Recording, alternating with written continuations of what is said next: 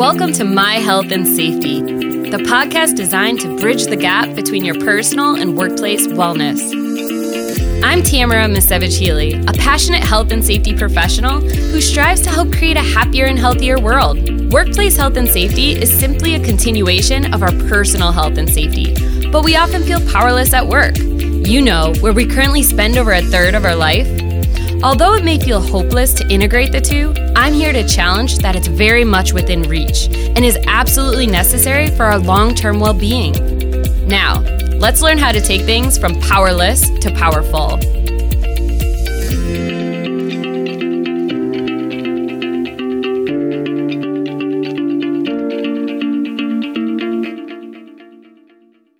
Hello, and welcome back to the My Health and Safety Podcast. I'm Tamara Misewicz Healey, but you may call me Tammy. Today is a very exciting podcast episode about hazards. Woo! I could almost feel the eye rolls happening as I'm recording this. Now, I know most people don't get enthusiastic over discussions around hazards, and that's unfortunate because hazards and how to assess them is actually rather interesting and extremely pertinent and useful for each of us to understand. And learning about hazards, how to assess their risk, and then optimally control for them is a skill that requires practice, collaboration, open mindedness, exploration, and creativity. Wow. I made that sound pretty great, didn't I? well, let's get into some more then. To get started, let's define hazard. In the simplest of definitions, a hazard is a potential source of harm. This could be harm to a person, property or material, or the environment a potential source of harm. All right. Well, the more we dwell on our surroundings, the more we'll realize we're surrounded by potential sources of harm. The knives in my kitchen, the gas burning stove, the stairs, the chemical products, the ladder I use, the car I drive, riding my mountain bike, my dog, and oh my goodness, even my toddler. the list is endless. What do I do? Should I eliminate them to rid all potential hazards from my life? Well, now that'd be ridiculous. And honestly, near impossible. Plus, I plan to keep my toddler, even if he does headbutt me in the face from time to time. my son is my entire world. And just because he can be a potential source of harm definitely doesn't mean I want to eliminate him from my life. However, there are some controls I can put in place to help control the headbutting, like education, training, some deep breathing exercises, and if necessary, discipline which are all administrative controls. And if that doesn't work, there's always personal protective equipment, right? but really, hazards are all around us. And I'm here to tell you that's okay. Because the important factor to be assessed when it comes to a hazard is its level of risk. However, we're going to explore hazards a little bit further before making the transition to risk. Because we can't assess the risk until we've identified the hazard. Now, we've defined hazard as a potential source of harm, but that feels a bit overwhelming because as we've already discussed, there are a lot of potential sources of harm. So how can we organize our hazards to better identify and address them? Where do we begin? Well, at MiEHS Alliance, we like to break hazards down into eight types. However, different organizations break them down into a variety of categories, generally between four to eight in total. We decided on an eight category breakdown because we feel it's the most comprehensive when considering hazard types. And we also got the best employee feedback around it and really wanted a breakdown um, that felt understandable and comfortable for them. So here they are. The eight hazard types MiEHS Alliance uses are one, biological hazards, two, chemical hazards, three, ergonomic hazards, four, fire hazards, five, health hazards, six, psychosocial hazards, seven, physical hazards, and eight, safety hazards. Now, let's go through each of them briefly to ensure clarity around what they are and what they include. One, biological hazards. Biological hazards can be bacteria, viruses, fungi, parasites, plants, animals, and even humans. A couple specific examples would be human blood in a medical setting, the coronavirus, and those carrying it salmonella contaminated food, black mold in your basement, ticks, mosquitoes, poison ivy, or even certain snakes and bears. Two, chemical hazards. Chemical hazards are solids, liquids, gases, vapors, aerosols, fumes, and dusts with their associated health and physiochemical hazards. Every chemical and its associated hazards needs to be reported in their safety data sheet, also known as their SDS document, or previously known as the MSDS document. The SDS includes information such as the properties of each chemical, the physical, health, and environmental hazards, protective measures, and safety precautions for handling, storing, and transporting the chemical. Basically, this document provides all critical safety data surrounding that specific chemical product. It's just important to note that although something may be quickly labeled as a chemical hazard to us, each chemical is much more complicated and needs to be further assessed for its unique physical, health, and environmental concerns. Some chemical hazard examples include gasoline, carbon monoxide, formaldehyde, bleach, dry ice, lead paint, asbestos, pesticides, and welding fumes. Three, ergonomic hazards. Ergonomic hazards occur when the type of work, body position, or working conditions put a strain on the body. Ergonomic hazards include things like repetitive movements, high force movements, working in awkward positions, poor posture, improper setup of the workstation, etc. A couple examples would be milking cows all day long, excessive typing, demolishing walls with a sledgehammer, working in a confined space, being bent over a low workstation.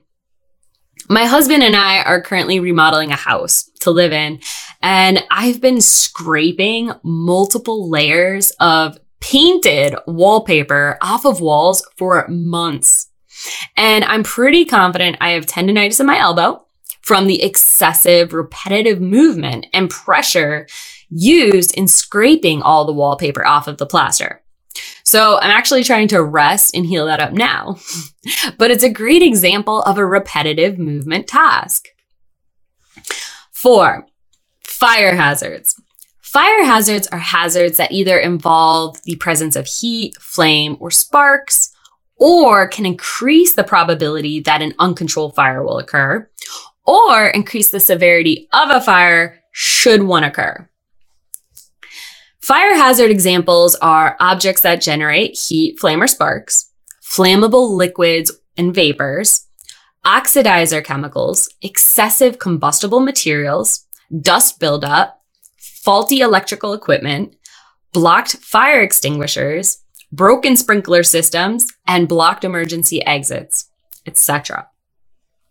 A couple more specific examples would be gasoline, space heaters, frayed cords, oil or grease buildup, static electricity, overloaded electrical circuits, burning cigarettes, and dryer lint in the laundry duct.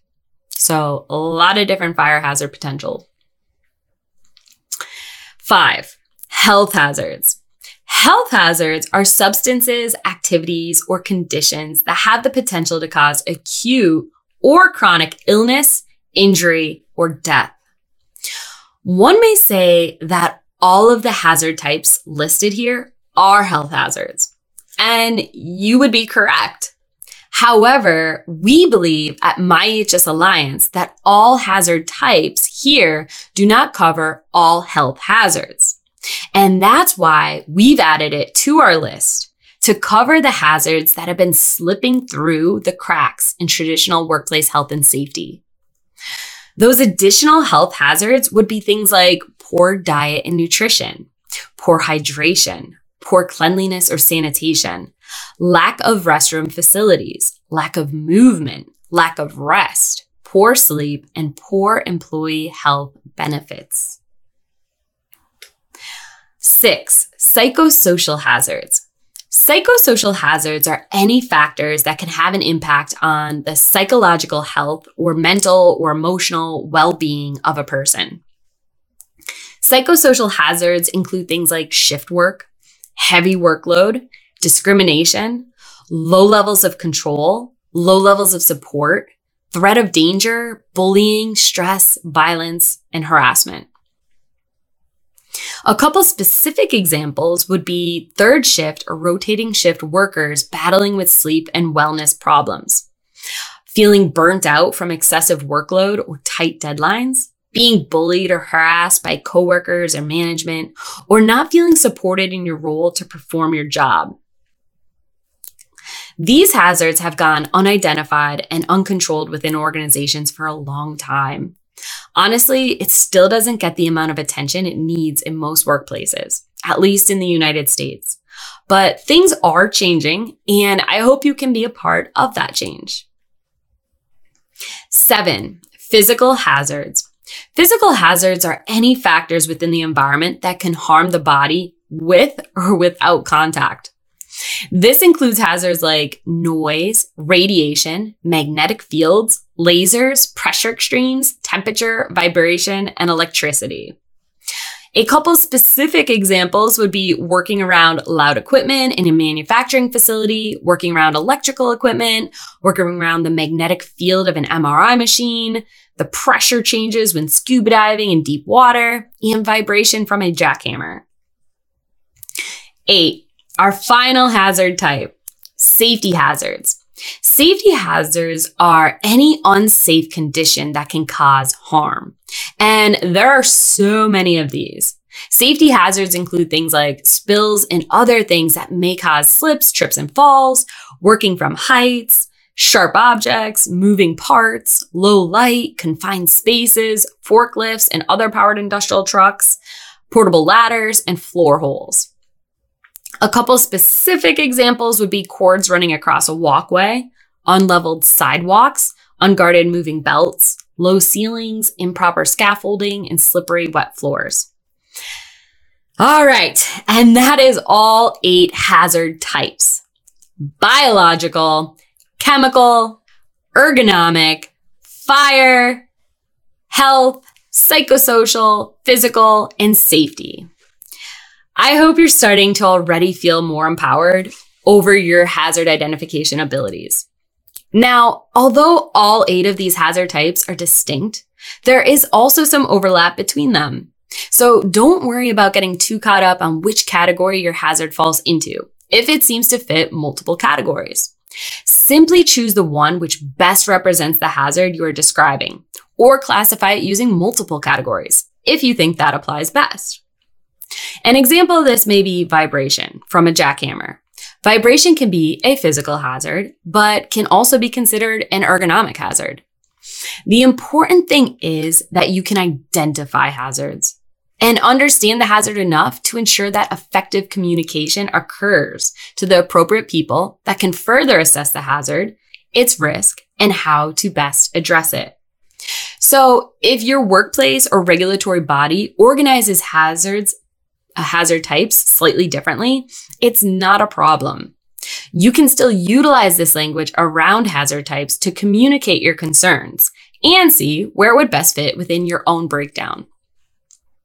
There are subcategories to all of these hazard types, as we went through, and some organizations may decide to pull them out and highlight them to simply give it more attention.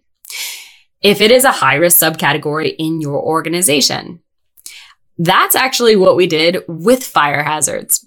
They came up again and again. And although they would generally fall under the physical hazard type, employees were confused with where items like excessive combustible material would be placed and provided us with the feedback that pulling out fire hazards into its own category would be beneficial to them. So that's what we did. Perhaps your workplace deals with a lot of confined space work. You may want to pull that specific hazard out from safety hazards to make a more elaborate checklist around it and assist in ease of use when reporting. Highlighting the most pertinent categories can aid in a smoother hazard identification process. So, once again, don't worry if your workplace or regulatory bodies categorize them in a different way. What's most important is that you have a way to easily identify, organize, and report them for yourself and your organization. If you happen to work in occupational health and safety, you may want to review how your organization categorizes hazards and if you have defined it in a way that best serves your employees and their unique exposure. Because really, these hazard types should serve as a guide to employees on what to keep a lookout for.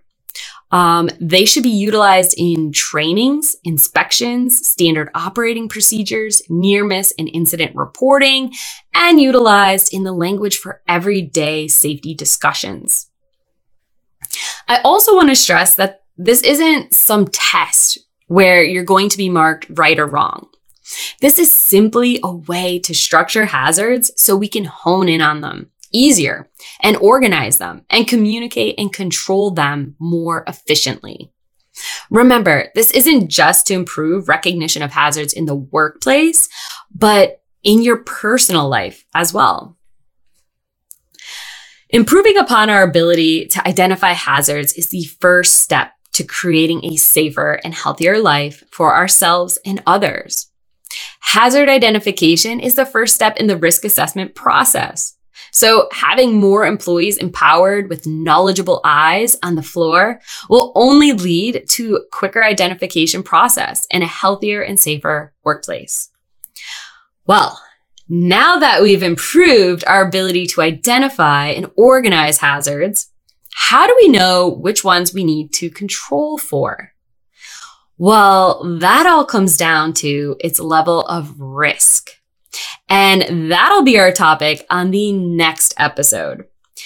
In the meantime, I recommend you write those eight hazard types down and literally walk around your house and see how many hazards you can find and what categories they fall into. This will be a great way to start priming your brain to pay attention to the hazards in your environment. I also recommend you do this at work of your immediate working environment.